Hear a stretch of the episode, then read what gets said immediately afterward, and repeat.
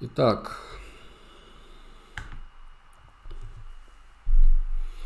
ну я думаю, что все вы уже знаете, что такое аюрведа. И на слайде вы можете увидеть это определение. То есть э, веды, ведические знания – древние традиционные индийские знания, зародившиеся от 3 до 5 тысяч лет назад. И аюр – это жизнь. То есть знание, наука о жизни, о том, как сохранять эту жизнь, как ее лелеять, как ее развивать и как предупреждать развитие различных заболеваний, как лечить различные заболевания, как омолаживаться, как э, вести беременность, как э, поддерживать здоровье младенцев, маленьких детей, как поддерживать здоровье у пожилых людей и так далее. И что важно в аюрведической практике, это понимание собственного организма и своей конституции и текущего состояния для того, чтобы понимать, как окружающая среда негативно или позитивно действует на вас. То есть э, температурный режим, тип работы, музыка, которую вы слушаете, питание, как сильно вы потеете, то есть э, ну, температурный режим, да. А насколько ваша работа мешает сохранению здоровья, либо насколько она поддерживает ваше здоровье, как режим дня отстраивать, как отстраивать режим в вашей жизни в зависимости от э, сезонности. И для того, чтобы понять, как это все отстраивается, нам необходимо понять самые базовые вещи. То есть э, понятие дож, назовем это более понятным словом энергии, либо три типа энергии, три типа дож. А, на самом деле не все так просто, что там есть типа вата, пита, кафа, доши. На самом деле каждый из этих душ имеет еще 5 подразделов, мы об этом посмотрим дальше. И в одном и том же организме у одного и того же человека может быть дисбаланс всех элементов, которые, а, которые присутствуют у человека в настоящий момент. Я буду проверять периодически на своем телефоне, что там происходит. Итак, понятие дождь, три типа энергии, является базисным и ключевым. И сегодня мы рассмотрим как раз таки понятие дождь.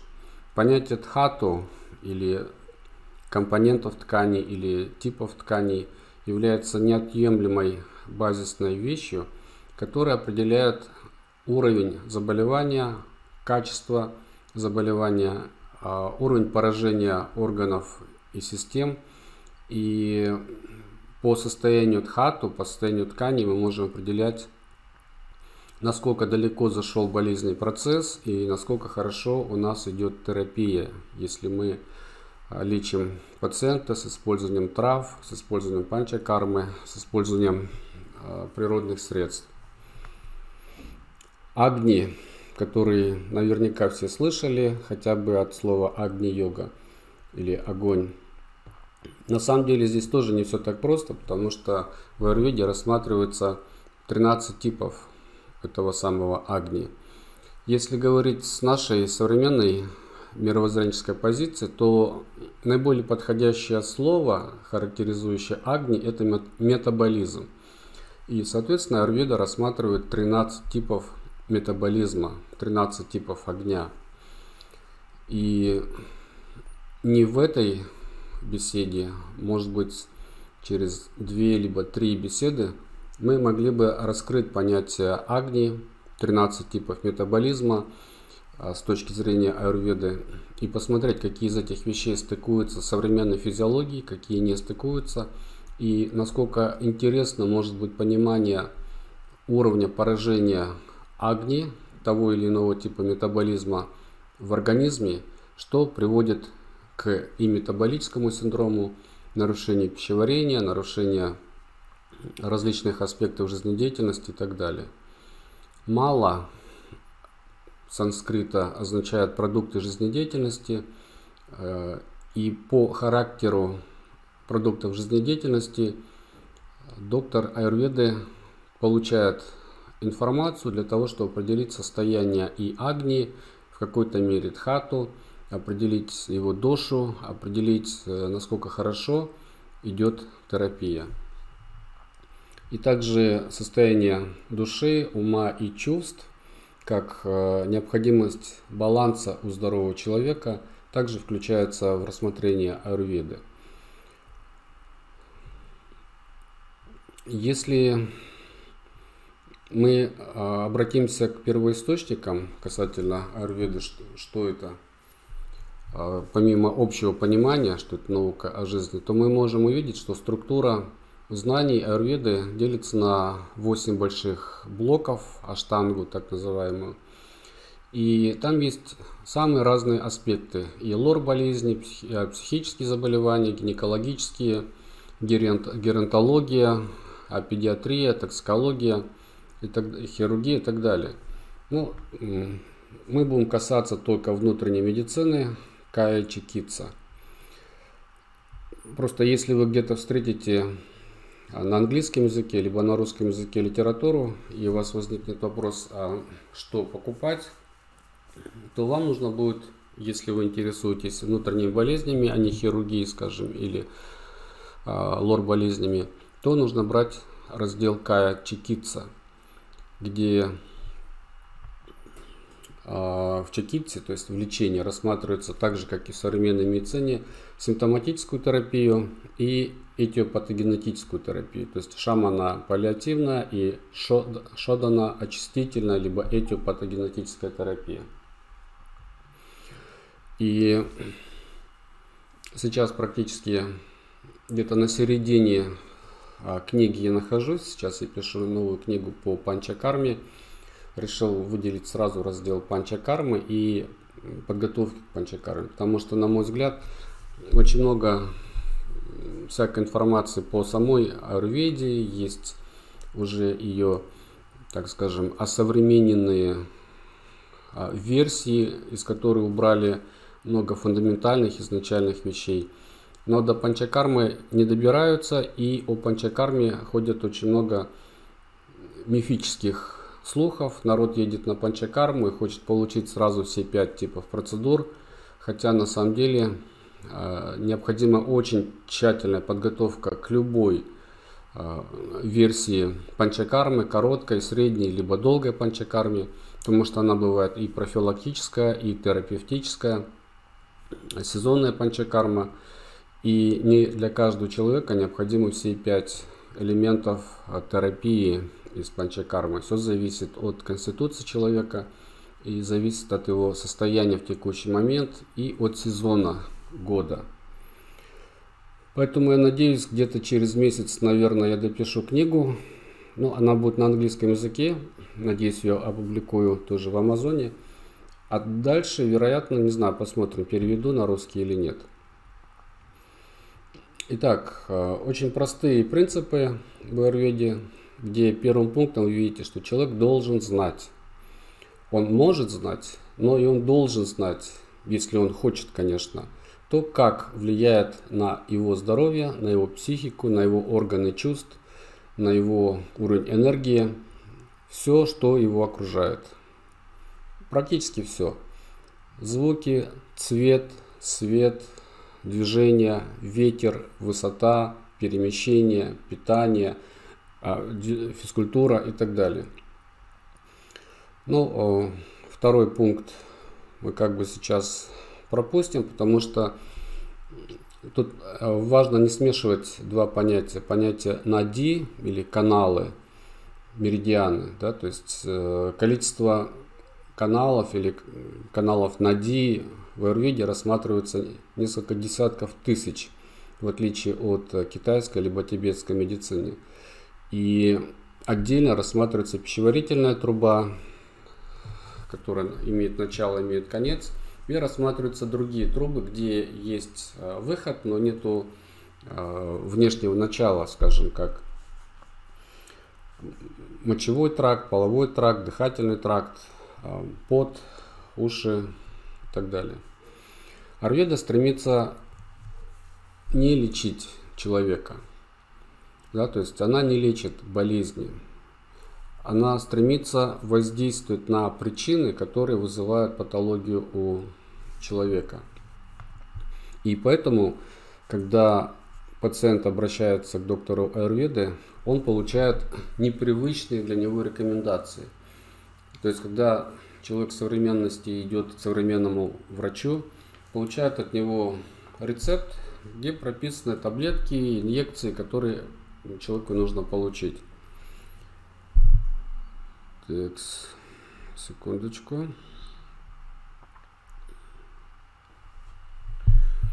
А в аюрведической практике пациент получит не сколько рецептуру, сколько описание того, во сколько он должен ложиться спать, как спать, во сколько вставать, что делать сразу после того, как встанет. И весь его день расписывается буквально по часам, по мероприятиям, включая практически все аспекты жизнедеятельности, потому что аюрведический доктор, он прописывает характер жизни человека для того, чтобы исключить воздействие патогенного фактора, который вызывает у человека болезнь. И при необходимости в нужный момент назначают ему препараты, травяные препараты, сборы различные для разного типа введения в организм. Ну и понятно, что методы аюрведы, они применимы как к здоровым людям, так и к больным людям. Психосоматика в аюрведе играет огромнейшее значение, потому что, так скажем, конфликт между интеллектом, разумом, умом человека и его эмоциями вызывает дисбаланс так скажем, коры и подкорку вещества, его подсознания и сознания, что с точки зрения аюрведы приводит к дисбалансу уже энергетическому. У человека наступает упадок энергии, поэтому, наверное, в современном мире иногда говорят, там, человек-вампир, пообщался с ним и вся энергия исчезла, человек чувствует слабость. Если человек э, не любит свою работу, но ходит туда из-за разума, чтобы заработать деньги, а сам терпеть не может тип работы, руководство, компанию, то у него опять же возникает некий упадок энергии. Так вот, когда происходит конфликт между интеллектуальной и эмоциональной частью, то а, наступает этот упадок энергии, и это приводит к нарушению функции агни, то есть нарушению метаболизма, и пошло-поехало. Дальше это переход в патологию уже тканей, и человек получает Вначале бессимптомное течение заболевания, затем симптомное, и затем болезнь начинает распространяться по организму по ходу метаболического процесса, по ходу перехода одной ткани в другую. То есть от хату я отдельно буду с вами разговаривать, если вам будет интересно. И понятно, что Аюрведа не рассматривает человека как отдельно взятый объект, он всегда рассматривается исключительно в контексте его обитания. Где он, откуда он, зачем он. То есть вы не можете использовать одни и те же методы а, лечения и профилактики, скажем, для человека, находящегося в тундре и находящегося в Африке, для человека, живущего высоко в горах, либо живущего в лесу или в пустыне. То есть вот эти факторы внешней среды, они абсолютно значимы при определении способов профилактики заболевания и с точки зрения терапии. Другой важный момент в том, что оно и так нам всем понятно, что человек состоит из той же материи, что и окружающий мир, да, что космос, что Вселенная, что Земля, что деревья и так далее. У нас тот же самый набор молекул, тот же самый набор атомов, что и в окружающей среде. Просто определенная концентрация и определенная форма всех этих материй определяет то, какие мы и кто мы. Современная наука прекрасно знает, что все ткани организма имеют свой срок обмена. То есть лейкоциты, например, живут в организме две недели, а эритроциты от двух недель до трех недель. Ткани, э, мышечная ткань меняется в организме за полтора-два года. Скажем, костная ткань меняется за 15 лет. По сути, не меняется только а, оболочка склера глаза и хрусталик. Остальное все меняется. То есть, по сути, 15 лет назад и сегодня вы абсолютно два разных человека. То есть, ваше физическое тело, оно совсем не то, которое было 15 лет, включая даже костную ткань. А это предопределяет, в свою очередь, а, понимание того, что если ваши ткани меняются, то вопрос в том, как сделать так, чтобы вновь появляющаяся ткань была максимально адаптирована под э, потребности вашего организма в текущей окружающей среде. Аюрведа говорит, что болезни связаны с глупостью. Каким образом? Не то, что человек просто тупой и поэтому он болеет. А Аюрведа рассматривает следующее, что по большей мере Человек сам провоцирует появление у него болезни за счет его глупых, необдуманных, неверных решений и, соответственно, неверных действий. То есть это решение человека, во сколько ложиться спать, в 2 часа ночи, либо в 9 вечера. Это решение человека, что ему кушать. А, фастфуд, сухую пищу, либо зелень, жидкую. Это его решение, на какую работу ходить ту, которая ему нравится, которую он любит, либо там, где просто платят больше, но его не устраивает. Это решение человека, как заниматься физкультурой, заниматься ли вообще. И получается, что вот эти все действия или карма, они предопределяют то, как организм человека реагирует, становится ли он больным, немощным или же максимально долго сохраняет тот потенциал от природы, который ему был задан изначально. Дальше. Вот а, понятие как а, тело, как аккумуляторная батарея, на мой взгляд, наиболее просто метафорично объясняет понятие энергии. Об энергиях, я думаю, мы тоже отдельно можем поговорить, потому что это такой большой и интересный предмет – так вот, когда аккумуляторную батарею производитель создает, то он задает какие-то параметры, да, насколько, э, какова мощность аккумуляторной батареи, э, какие ее технические параметры, какие спецификации. Также и человек, он когда рождается, у него есть некий заряд энергии, та прана, которую он получил от своих родителей, то есть передана ему генетически. Это вот как а, параметры аккумуляторной батареи.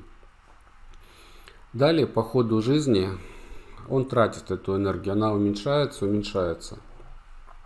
Если энергия закончится, то человек превращается в, в овоща, если так можно выразиться. То есть тело у него может функционировать, но мозг может отрубиться. Или наоборот, у него тело отрубается, а мозг еще работает. И есть всего два источника для пополнения, для аккумулирования энергии. Это прана, энергия, которую человек получает с воздухом, то есть что он дышит, какой воздух, какое его качество, как он дышит. И другой момент это прана, которую он получает с пищей. Получается, первая прана, первый блок энергии, то, что он получил от родителей, она неизменна. Второй приходящий поток энергии идет от его дыхания, третий от его питания. Все остальные аспекты жизнедеятельности человека, они лишь выводят энергию. Вопрос только в том, как быстро эта энергия выводится и на что она выводится, и насколько это может привести к патологии и к заболеванию. Вся база аюрведической философии базируется на понятии пяти элементов. И по большому счету вот эти пять элементов, они встречаются во всех древних трактатах разных цивилизаций. Взять э, тибетскую, китайскую, корейскую медицину, взять э, медицину древних греков, взять ирано-персидскую медицину. Просто они могут раз, а, называться по-разному. И им дают, может быть, описательную характеристику ближе и полнее связанную с э, культурой народа, с культурой того периода.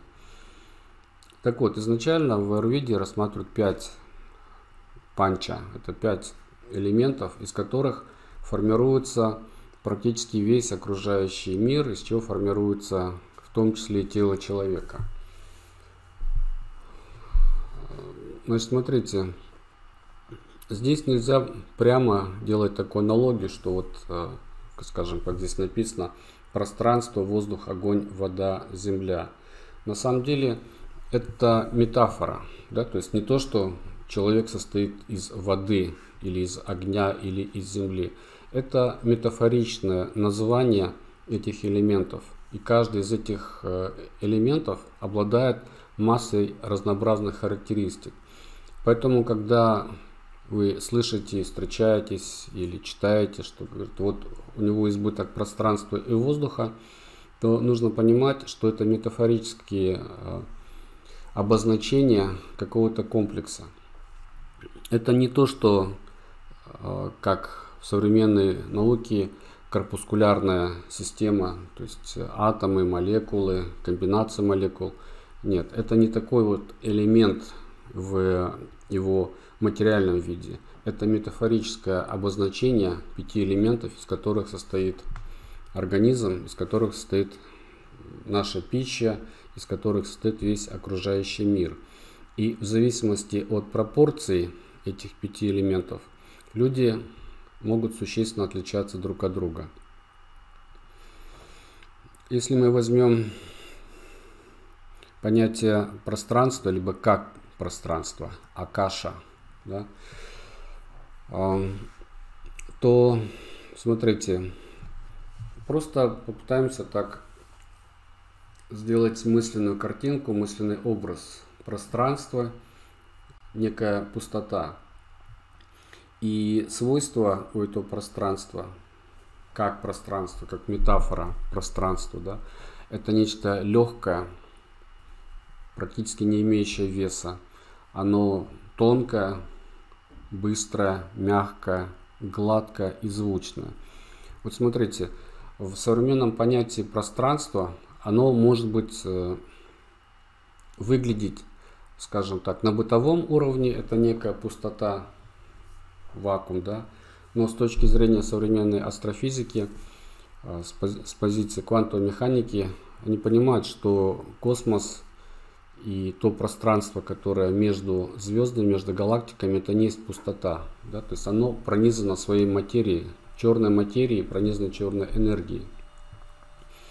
Ну так вот, а, пока что мы просто для себя зафиксируем, не будем усложнять эту задачу сейчас, может быть позже ее можно будет э, раскрывать полнее и полнее. В организме, соответственно, органы, которые представляют понятие пространства, это все полые органы. Легкий, кишечник, а носовые пазухи, поры и так далее. И качество, которое отражает понятие пространства, это звук. Понятие воздух ваю. Воздух это опять же не в нашем современном понятии, это атмосфера, смесь э, азота с кислородом. Нет, это опять же метафора, как воздух. И его свойства, которые описывает Арведа, это нечто легкое, холодное, грубое, тонкое, сухое и неустойчивое. И в организме вата контролирует движение, дыхание и кожу. Вообще понятие воздуха в организме является исключительно важным при диагностике и при терапии. Чуть позже я об этом буду говорить, э, о том, что именно воздух и пространство определяют то, как человек начинает стареть, как быстро он стареет, как угасает его кожа, мышцы, зрение, как у него нарушаются функции кишечника, нарушаются функции половых органов, как у него нарушается функция мозга, появляется заболевание головного мозга и так далее. То есть понятие воздух и пространство архиважное. Соответственно, качество у элементов воздух это звук и прикосновение. Огни, огонь, третий элемент, из чего состоит человек, из чего состоит окружающий мир. Опять же, напоминаю, это не есть огонь, это не есть плазма, это не есть пламя, это метафорическое название э, некой, некой энергии, которая называется огни или как огонь. Это нечто горячее, острое, тонкое, легкое и неустойчивое. Не то, что оно стабильное, либо постоянно перемещающееся, нет, оно слегка неустойчивое. И в организме огонь контролирует все процессы метаболизма, пищеварения и структуры кожи и зрения, качество зрения. Следующий четвертый элемент, как вода. Опять же, это не есть H2O. Э, джала или вода обладает свойствами такими как жидкая, тяжелая, неустойчивая, холодная и мягкая. Соответственно, в организме этот элемент отражает или представляет все жидкие среды, которые мы знаем, которые мы можем идентифицировать, там кровь, лимфа, моча, секреция – а, ну, не суставы, а внутрисуставная жидкость, лучше сказать. И соединительная ткань, ее в аюрведе нельзя обозначить, как вот мы понимаем, соединительная ткань там подкожная, либо внутренних органов. А, я думаю, когда мы будем говорить о тхату, о тканях, там будет очень четко понятно, почему вода относится к понятию соединительная ткань. И качество воды это вкус. И, наконец, пятый элемент – это земля или притхви. Свойство ее тяжелое, твердое, стабильное, плотное, маслянистое, избыточное. Опять же, это не та земля, которая в горшке с цветами, это не планета Земля, не та земля, по которой мы ходим, это опять же метафора, которой обозначается пятый элемент Махабхуты – в организме ее представляют мышцы, жир, а, кости, то есть скелет и плотные органы типа печени, селезенки. Ее качество – это запах. И я думаю, что вы уже слышали много раз понятие доша. Что интересно, понятие доша очень сложно перевести в прямой такой понятийный аппарат русского или английского языка. Потому что э, с одной стороны, доша это то, что вызывает патологию, это плохая энергия, то, что вызывает деструкцию. С другой стороны, это просто какая-то энергия, которая состоит из чего-то. Но это не та энергия праническая, о которой я говорил в самом начале. То есть понятие доша – это опять же собирательный, собирательный образ комплекса энергии и характеристик человека, его свойств, которые определяются а, комплексом пяти элементов. Вот в зависимости от комбинации этих пяти элементов формируются три основные доши и все остальные подтипы дош. Я думаю, вы те, которые интересуются Арведой, делали диагностику своей души либо э, онлайн, либо ходили к доктору Арведы. И, наверное, вам говорили, что это у вас агравация, либо превышение, либо дисбаланс такой-то души. Типа, у вас слишком много ваты души, надо ее э, уменьшить, успокоить. Заранее сразу говорю, что на самом деле не все так просто, потому что каждый из этих трех душ – имеет свои 5 под дош или субдош. Получается та же самая вата доша имеет 5 подэлементов. Пита свои 5, кафа свои 5. Итого 15 э, под дож. И вот это все, оно комбинируется между собой у человека. И плюс у одного и того же человека, как я говорил, могут быть э, э, вне равновесия, в дисбалансе те или иные субдоши. И, соответственно, вы не можете сказать, вот у него просто болезнь ваты. На самом деле это ни о чем. Это одно и то же, что в современной медицине сказать, а у него болезнь желудочно-кишечного тракта. То есть это, понятно, не диагноз. У него может быть гепатит, болезнь крона, у него может быть гастрит, эзофагальный рефлюкс, ну все что угодно в желудочно-кишечный тракт, тракте. Да? То же самое и нельзя сказать, у него патология либо избыток определенной доши. На самом деле нужно говорить о характеристиках субдош и их комбинации касательно всего тела в целом и а, дисбаланс в тканях этих дож. Ну, это мы пропустим.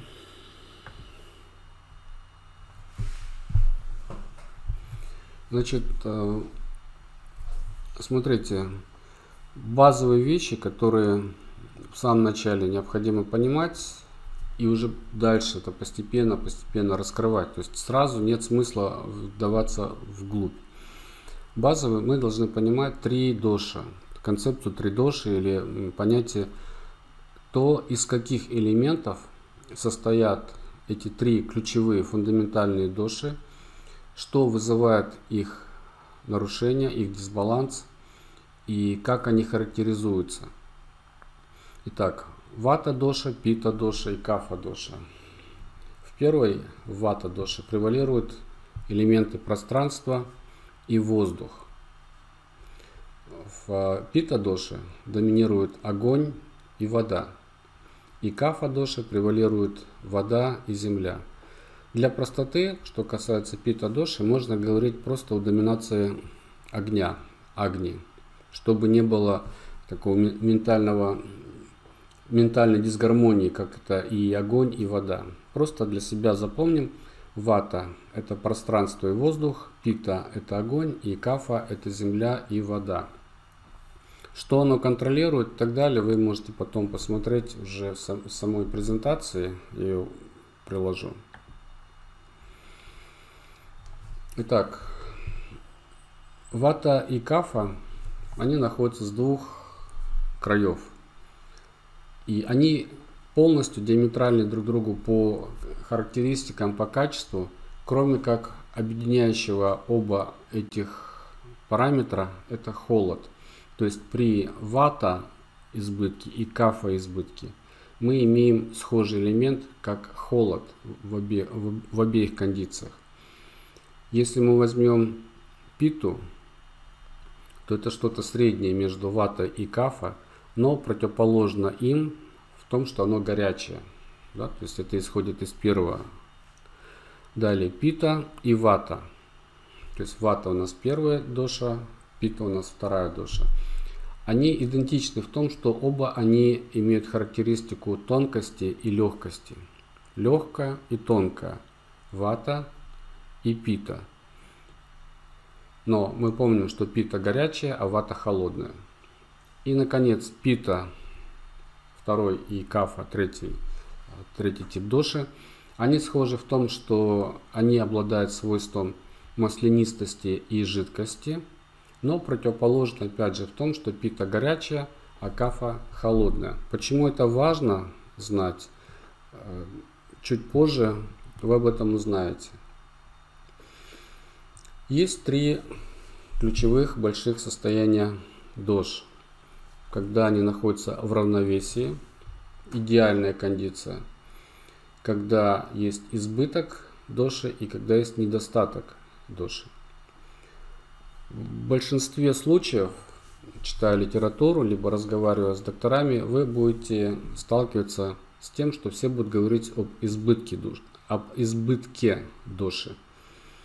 Почему чаще говорят об избытке, а не недостатке души?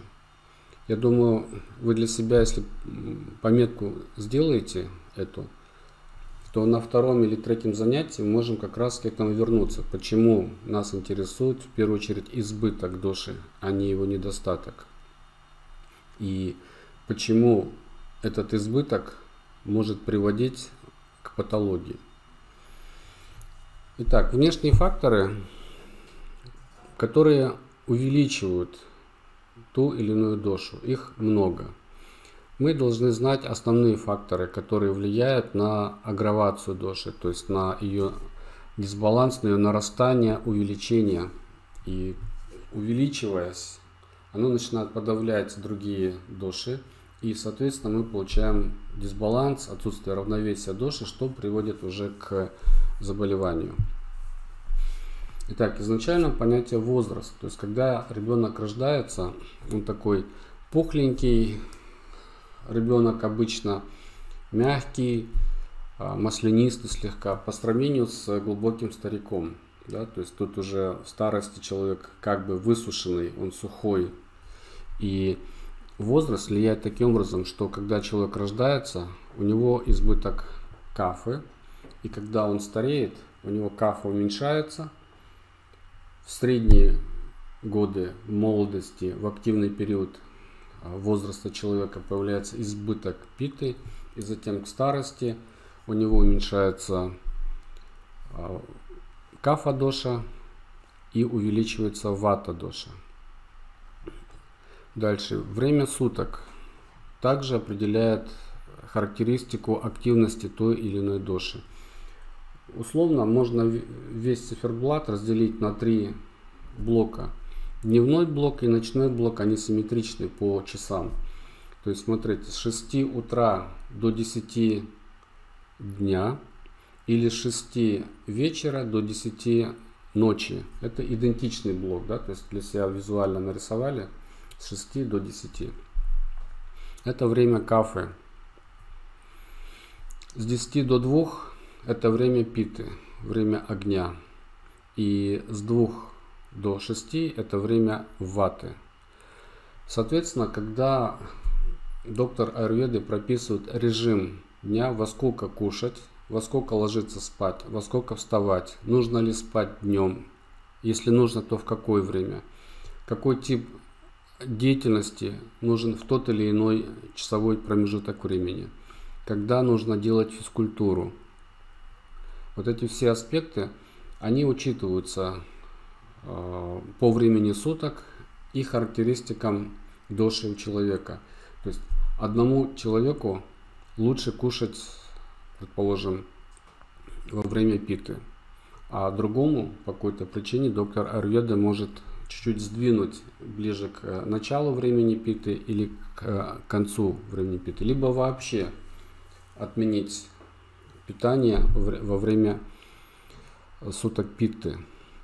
Потому что то, во сколько человек кушает, во сколько он встает, во сколько он занимается физкультурой, оно действует определенным образом на характеристику дож в организме и на, соответственно, на 5 первоэлементов человека. Местность Второй критически важный фактор, который влияет на характеристику. То есть, как я говорил, человек может жить в Африке, может жить э, в холодной погоде, в холодной климатической зоне. Кто-то живет у морского побережья, кто-то в горах, кто-то в лесу, кто-то в долине и так далее. Так вот, разное климатогеографическое состояние воздействует по-разному и вызывает агравацию, либо ухудшение, либо усиление дисбаланса той или иной доши. То есть, помните, у нас э, вата и кафа обладали характеристикой холода, а пита характеристикой огня и горячести. Да? И, соответственно, мы можем предположить, что если человек живет в области там, где холодно, не знаю, высоко в горах, либо в северных странах, то вот этот холод, он может агравировать, он может усиливать дисбаланс в сторону ваты, либо в сторону кафы. И, соответственно, он уменьшает, подавляет питу. И наоборот, если человек живет в жарких странах, в жарком климате, то у него это, этот климат может усиливать питу, но угнетать или подавлять вату и кафа души. Соответственно, и понятно, что сезоны, они также прямо влияют на характеристики дисбаланс ТОШ. Далее, питание. Пока я здесь не говорю о том, что мы кушаем, здесь я говорю о вкусах. Шесть ключевых вкусовых характеристик рассматривает Аюрведа. И каждый из этих наборов вкусов влияет по-разному на на баланс или дисбаланс души. Ну, вот здесь вы видите в таблице, что сладкий вкус, кислый и соленые вкусы, они уменьшают вата дошу и усиливают кафа дошу. А горький, острый и вяжущий, они уменьшают кафа и усиливают вата. Соответственно, кислый, соленый и острый, они усиливают пита дошу понимание того, как эти вкусы воздействуют на доши, исключительно важно знать при подборе питания. Опять же, я пока не говорю о том, что именно кушать. Я пока говорю о том, какие специи следует использовать, либо следует избегать, в зависимости от того, а, с какой агравацией либо дисбалансом доши текущий момент, при текущем климате, в текущей географической зоне мы имеем дело. В зависимости от этого мы будем делать акцент на усиление того или иного вкуса, либо на уменьшение, либо избегание какого-либо вкуса. Далее. Про природные я уже проговорил. Питание пока что касательно вкусов тоже проговорил стиль жизни бывает у людей разный.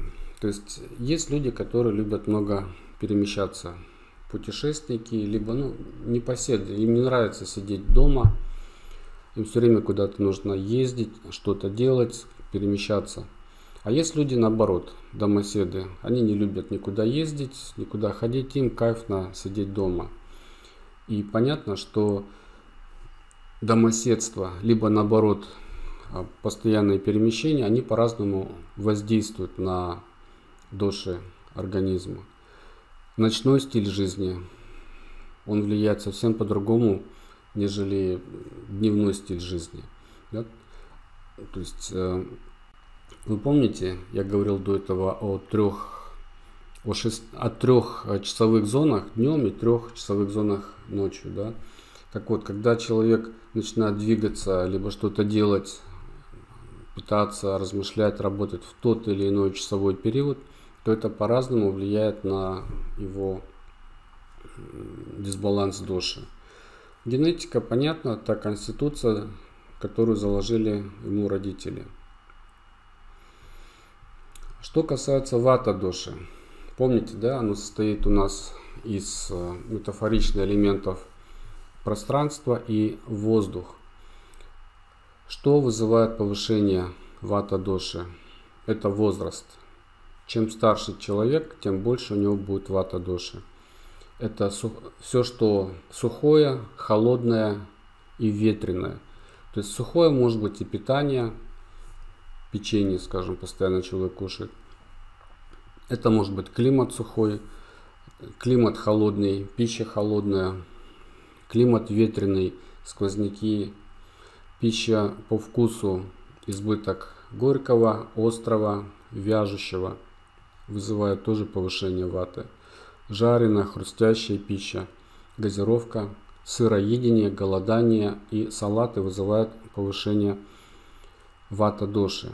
И вот смотрите, здесь довольно большая разница с воззрениями сторонников так называемого правильного питания в том, что нужно всем налегать на зелень, на фрукты и овощи. Арведа так не считает. Арведа считает, что продукты питания должны подбираться исключительно в соответствии с состоянием и характеристикой доши человека И опять же, с учетом его типа работы, с учетом климата географической зоны, в которой он обитает, с учетом его конституции, с учетом его текущего состояния в данный момент. И только тогда можно понять, нужно ему налегать на зелень или наоборот следует избегать. Нужно ли ему кушать сырую зелень? Или же нужно их отваривать, жарить, ну, готовить каким-то образом. Далее, бег, много упражнений, частые поездки, наличие стресса на работе, дома, жизнь на бегу, ночная жизнь, недостаток сна, а, работа связана с тем, что приходится много говорить, слушание громкой продолжительной музыки в наушниках, без наушников, подавление естественных потребностей, сходить в туалет, являются факторами, которые существенно усиливают, увеличивают дисбаланс вата-доши в сторону ее усиления. И получается, когда доктор Аюрведы беседует с пациентом, он выясняет максимально анамнез жизни, анамнез э, истории заболевания, анамнез работы, питания и так далее, для того, чтобы понять, что же у этого конкретного человека является факторами, которые вызывают агравацию, дисбаланс, увеличение вата-доши. Пита-доши. Вы помните, ключевой элемент питы – это агни, это огонь. Что вызывает дисбаланс питы, увеличение огня? Это алкоголь, пища кислая, соленая, острая, жареная, горячая. Это красное мясо, морепродукты в ракушках. Цитрусовые ферментированные продукты, сыры, йогурт, кефиры, хлеб дрожжевой, пиво, ароматизаторы, красители, консерванты, масла. Недостаточная плотная еда в обеденное время. Вот эти факторы, они прямо усиливают огонь в организме, соответственно, они усиливают пита-дошу. Прием множества лекарств, избыток солнца, света, огня, причем свет и огонь не обязательно естественный, но в том числе и искусственный. То есть э, люди, постоянно смотрящие свой э, планшет, смартфон, работающие с ноутбуком, ультразвук, использующие множество э, мыломоющих средств, в том числе и для банных процедур, стресс, злость, тревога, беспокойство – это все факторы, которые характеризуют повышение огня и дисбаланс пита-доши в организме. И, наконец, кафа-доши. Пища, которая более сладкая, соленая и кислая, холодная еда или напитки, избыток жиров и углеводов.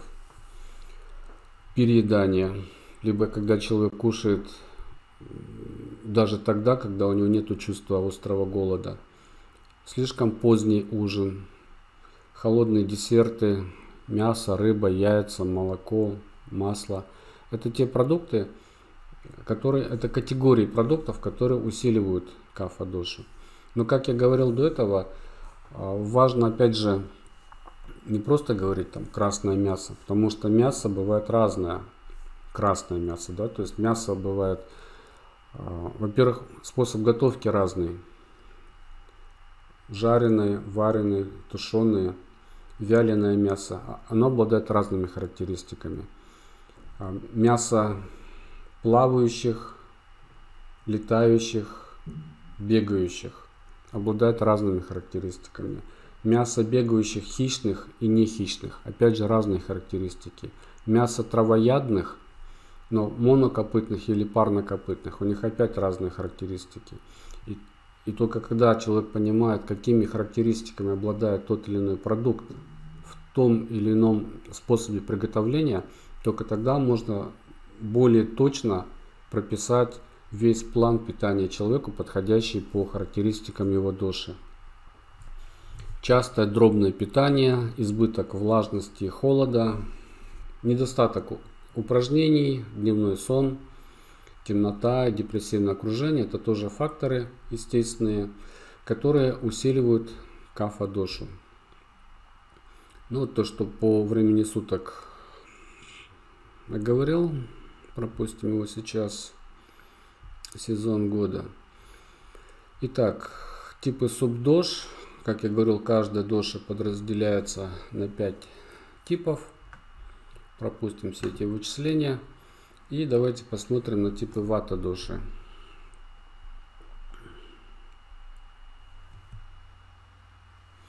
Значит, смотрите. 5 тип ваты. Прана вата, удана вата, вьяна, сандана и апана. Значит, первый тип прана – это то, что касается жизненной энергии.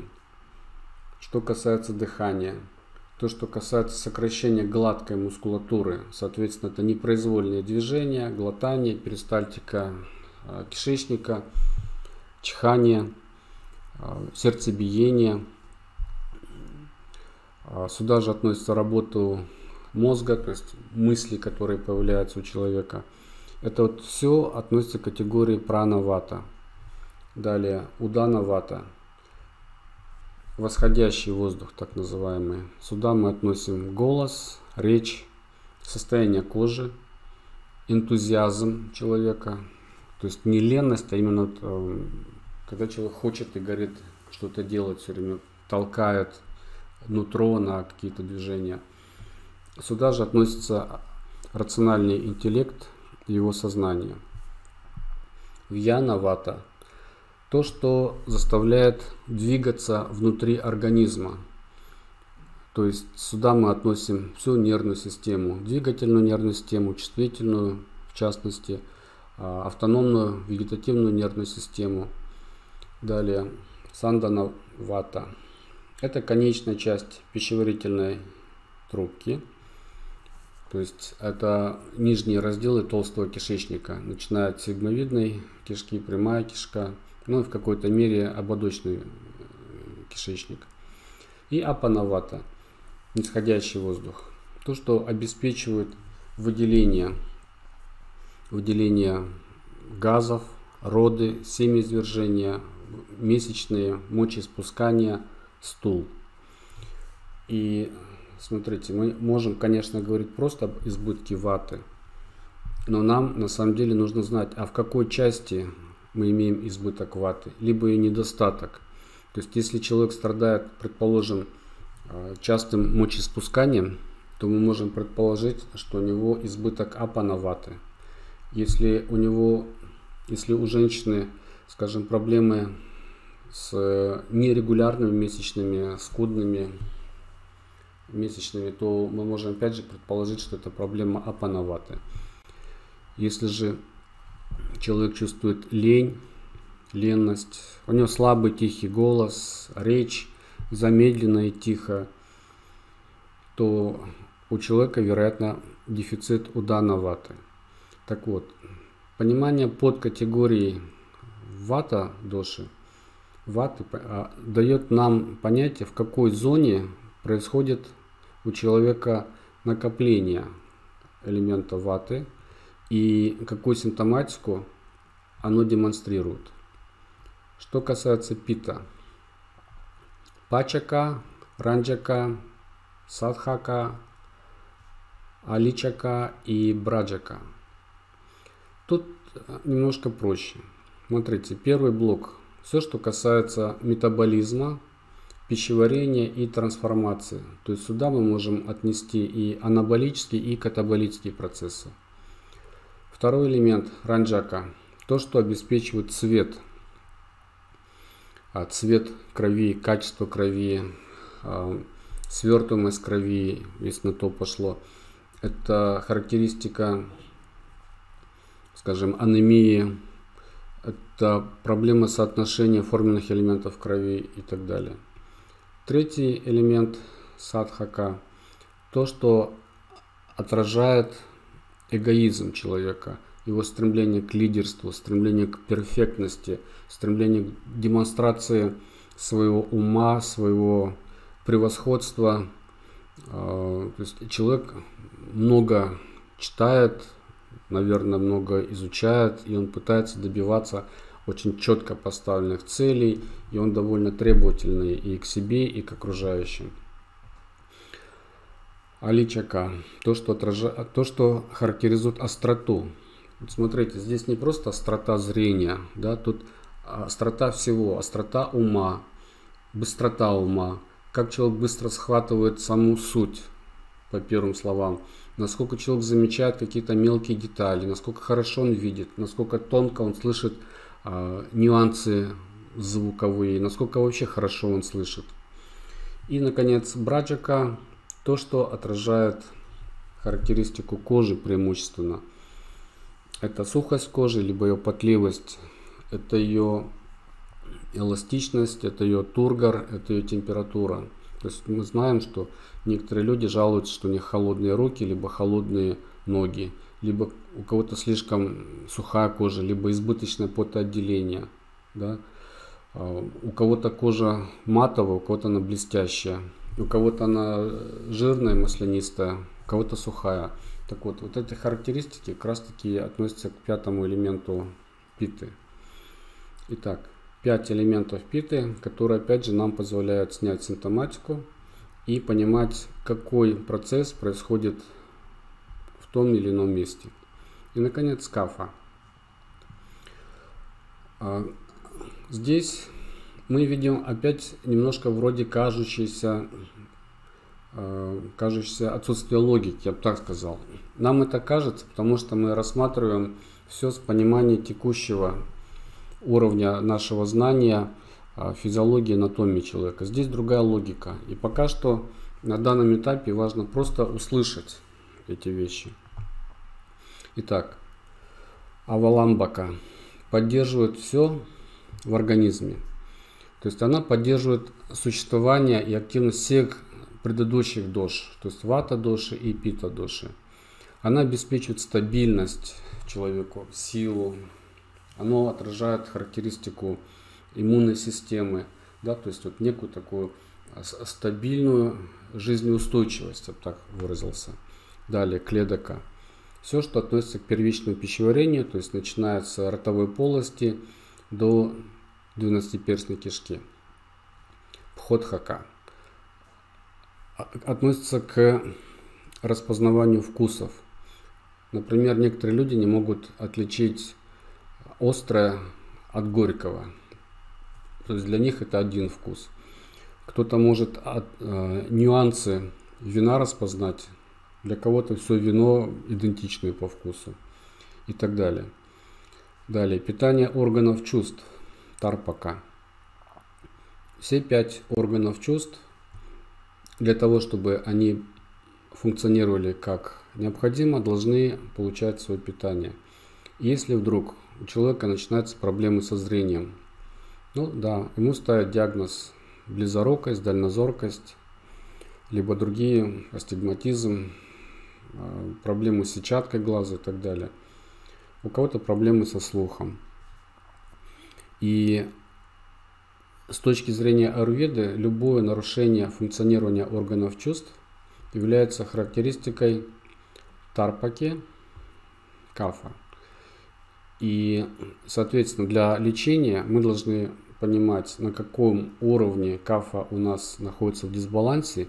И, опять же, что нам кушать, когда кушать, как двигаться, когда двигаться, какой температуре нам быть и так далее, и так далее. То есть вся масса факторов, она должна а, применяться для того, чтобы обеспечить питание органов чувств.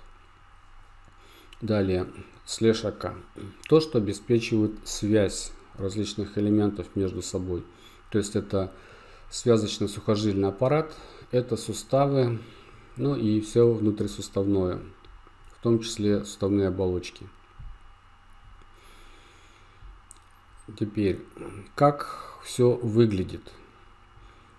То есть мы помним, что вата состоит из элементов пространства и воздух. Ее характеристики холодное, сухое, быстрое – да?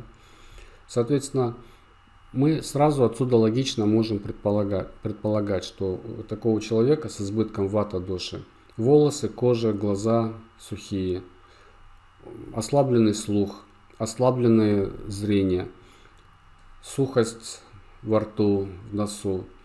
Возникает, ну здесь я написал миопия, близорукость, либо дальнозоркость. Появляются морщины, неэластичные, такие деревянные конечности, когда человек не может там, сделать упражнение на гибкость, не может сесть на шпагат и так далее.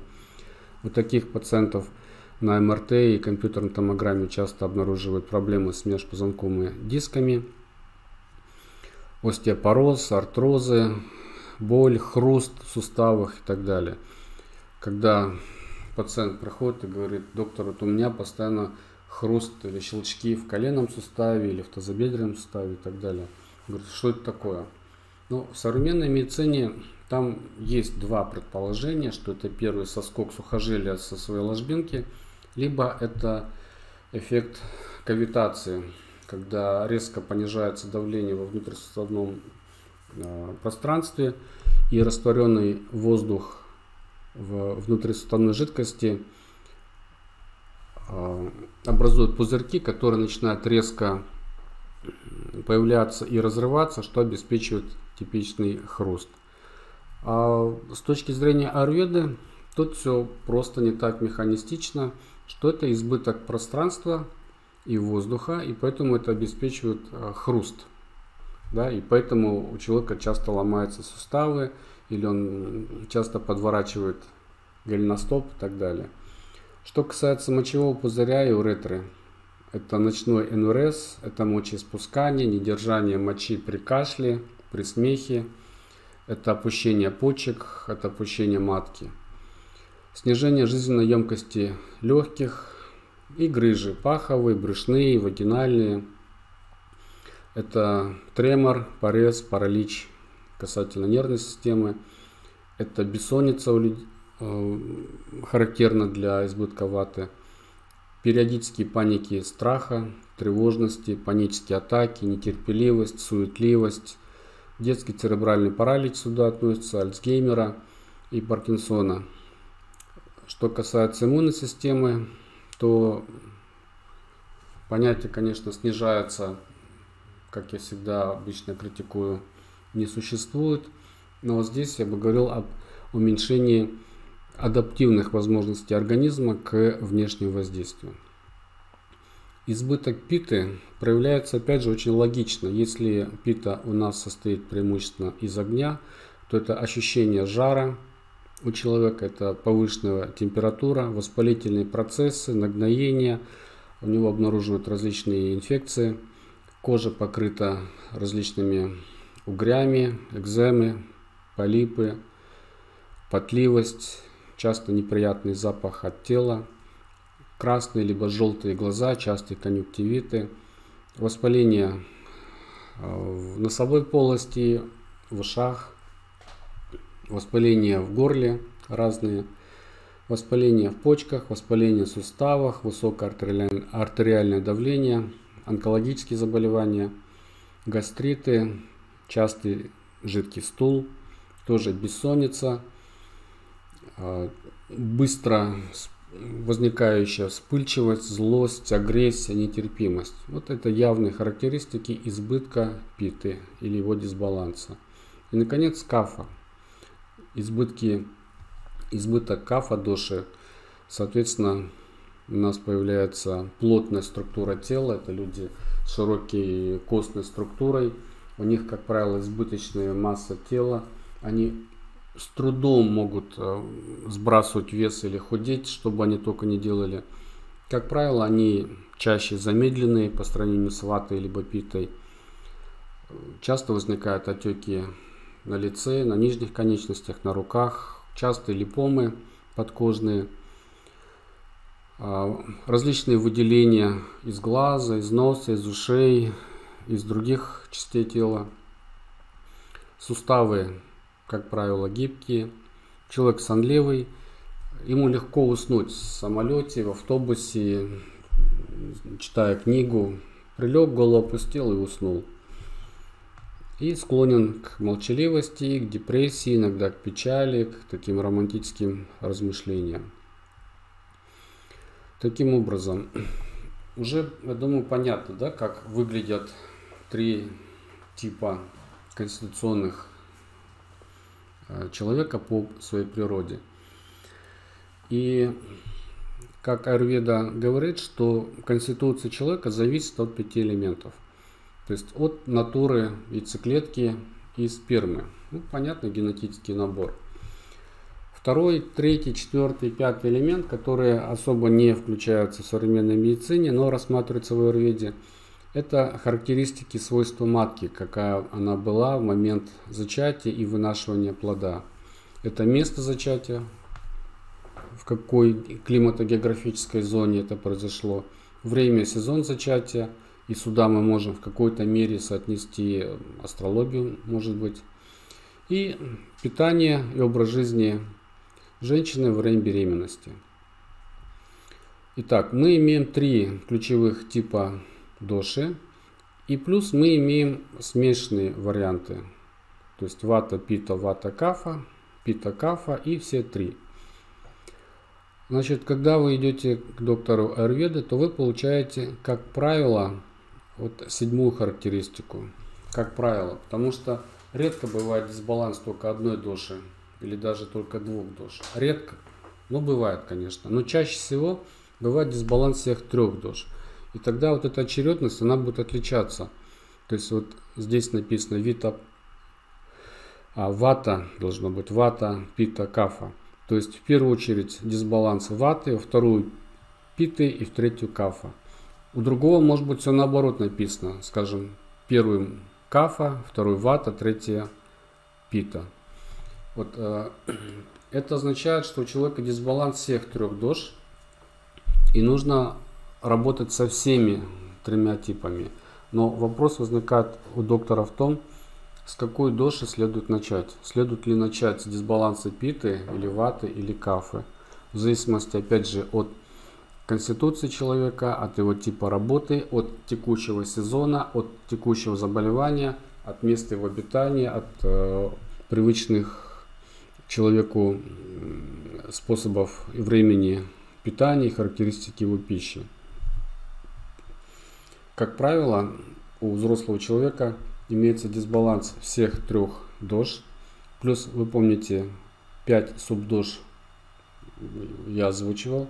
И получается еще и там полиорганная патология может быть у человека, может быть избыток питы, предположим, в легких, но избыток ваты, скажем, в кишечнике, избыток э, кафы в печени.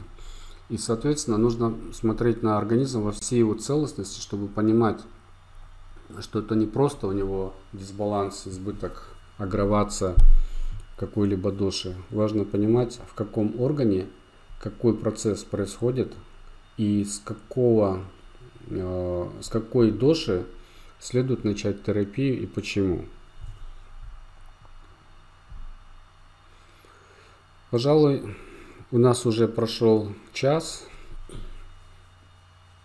На этом, наверное, нужно будет нам закругляться. Хотя вот дальше здесь э, я просто даю характеристики. То есть как выглядит человек, чтобы вы могли определить его прокрытие, чтобы вы могли определить конституцию человека.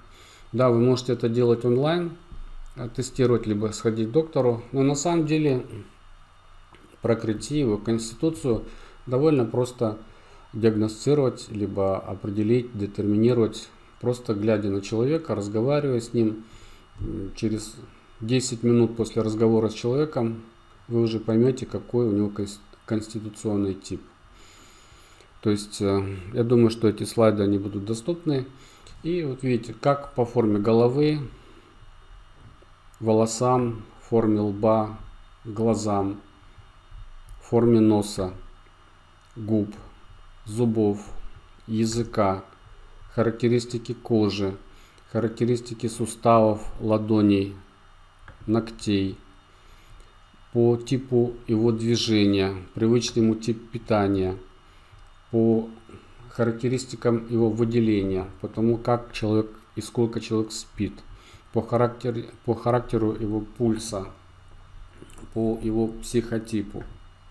Можно будет определить какой тип доши у человека конституционный, а, базовый. И это понимание, оно позволяет в какой-то мере в последующем вам настраивать свое питание, образ дня, сезонный образ, тип упражнений для себя, чтобы это не входило в противоречие с вашей конституцией, с, с той природой, с тем генотипом, с которым вы родились. И, пожалуй, это будет последний на сегодня слайд. Структура баланса здоровья. Для того, чтобы обеспечить здоровье, у человека должен быть баланс всех дож. Первое.